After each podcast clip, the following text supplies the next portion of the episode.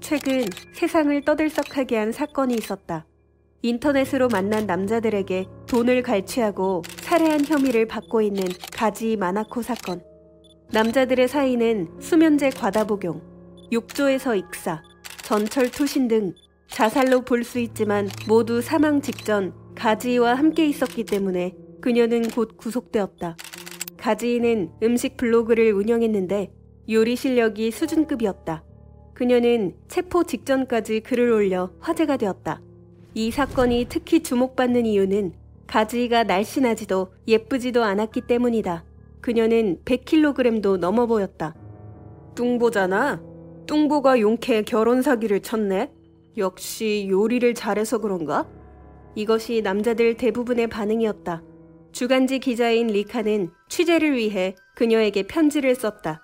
가지이는 취재에 응하지 않는 것으로 유명했고 답장이 온 적은 한 번도 없었다.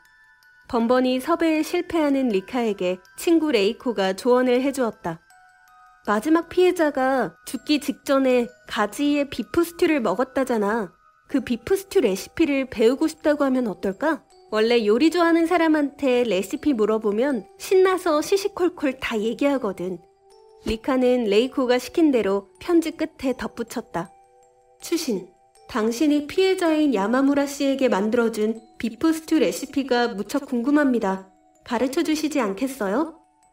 놀랍게도 며칠 후 가지이에게서 답장이 왔다. 당신이라면 만나도 괜찮겠다고 생각합니다. 언제라도 와주세요. 며칠 후 리카는 가지이가 수감된 구치소에 방문했다. 면회실에 나타난 가지이는 통통한 손을 모아 인사를 했다. 공주님 같은 우아함이 느껴졌다. 그렇게 못생기지도 뚱뚱하지도 않네? 많은 기자 중 자신을 선택해준 고마움 때문일까?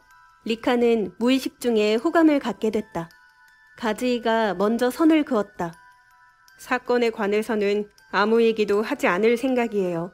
난 맛있는 음식 얘기에 굶주려 있거든요. 사실 리카는 음식에 대한 지식이 전혀 없어 당황했다. 가지이가 먼저 질문했다. 당신 집 냉장고에 무엇이 있는지 가르쳐 줄래요? 어, 야채 주스랑 마가린 정도? 지금 마가린이라고 했어요? 가지의 목소리가 멸시하는 투로 바뀌었다. 그녀는 마가린이 얼마나 심각한 동물인지에 대해 설교를 늘어놓았다. 솔직히 리카는 버터와 마가린의 맛이 어떻게 다른지도 몰랐다. 가지이는 리카에게 버터 간장밥을 먹어보라고 말했다. 버터가 얼마나 훌륭한지 잘 알 수 있는 음식이에요. 버터는 애쉬레 브랜드의 가염 타입을 쓰세요. 당신이 마가린을 먹지 않기로 결심할 때 다시 만나겠어요. 나는 진짜를 아는 사람하고만 만나고 싶거든요. 가지이는 그렇게 면회를 종료했다. 평소 요리를 전혀 하지 않는 리카는 집에 가는 길에 밥솥과 쌀, 그리고 가지이가 말한 천엔짜리 고급 버터를 샀다. 가지이가 시킨 대로 갓 지은 흰 쌀밥에 차가운 버터 한 조각을 밥에 올린 후 간장을 한 방울 떨어뜨렸다. 버터 간장밥 한 숟가락을 입에 넣자 녹은 버터가 밥알 사이로 흘러넘쳤다. 정말로 황금빛이라고밖에 표현할 수 없는 맛이었다.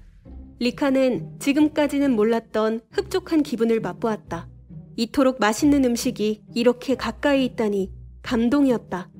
리카는 가지이와의 면회를 거듭하며 가지이가 추천한 곳에서 버터가 들어간 요리를 맛보고 버터가 들어간 레시피로 요리를 했다. 새해에는 떡을 사서 노릇노릇하게 구웠다.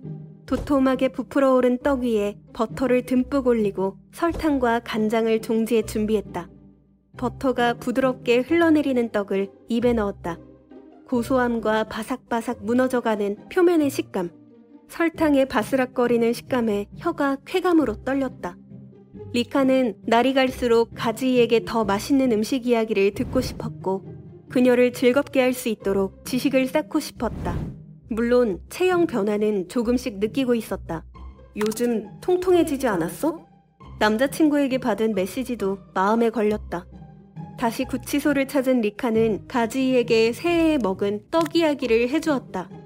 가지이는 부러움에 몸을 비틀며 한숨까지 내쉬었다. 떡에 버터, 그거 아주 맛있을 것 같군요. 떡에 쌀알을 완전히 으깨지 않고 남겨 쫀득함과 오톨도톨함이 교차하게 해서 거기에 버터가 걸쭉하게 엉키면 그런데 너무 많이 먹어서 다이어트를 하려고요.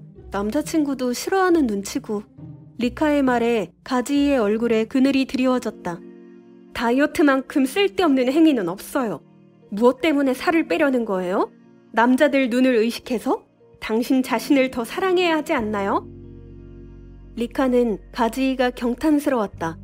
누구나 여자는 날씬해야 한다고 말한다. 하지만 가지이는 자신을 싫어하는 것과 거리를 두며 언제나 자신있게 살 수 있는 환경을 만들어 왔다. 며칠 후 리카가 레이코와 점심을 먹으며 말했다. 요즘 가지이의 식생활에 맞추려다 보니 몸이 못 버티겠어. 피해자들이 죽은 것도 자연스러운 일이란 생각이 들어. 그런 진수성찬을 매일 먹으면 누구라도 그 말을 들은 레이코가 날카롭게 쏘아붙였다. 리카, 무슨 말을 하고 싶은 거야? 설마 그 여자가 무죄라고 말하고 싶은 거야? 혹시 가지이 마나코를 동경하는 거 아니니? 동경? 내가 왜 살인 용의자를 동경해? 말은 그렇게 했지만 레이코의 말대로 시간이 갈수록 가지이에 대한 믿음은 커지고 있었다. 세상이 가지에게 품고 있는 편견을 바로잡고 싶었다. 리카는 가지이에게 인터뷰를 싣고 싶다고 말했다. 가지이가 진절머리 난다는 듯한 표정을 지었지만 리카는 가지이를 설득했다. 당신에게 죄가 있다면 남자들의 몸 상태가 악화되는 걸 간과한 것 뿐이에요. 인터뷰를 싫으면 여론에 따라 항소심을 뒤집을 수 있을지도 몰라요. 가지이의 눈빛이 흔들렸다. 이내 그녀가 천천히 입을 열었다. 일본을 뒤흔든 의문사 사건을 모티브로 한 감각적이고 칼로리 높은 미스터리 소설 버터 이 콘텐츠가 도움이 되었다면 구독과 좋아요를 눌러주세요.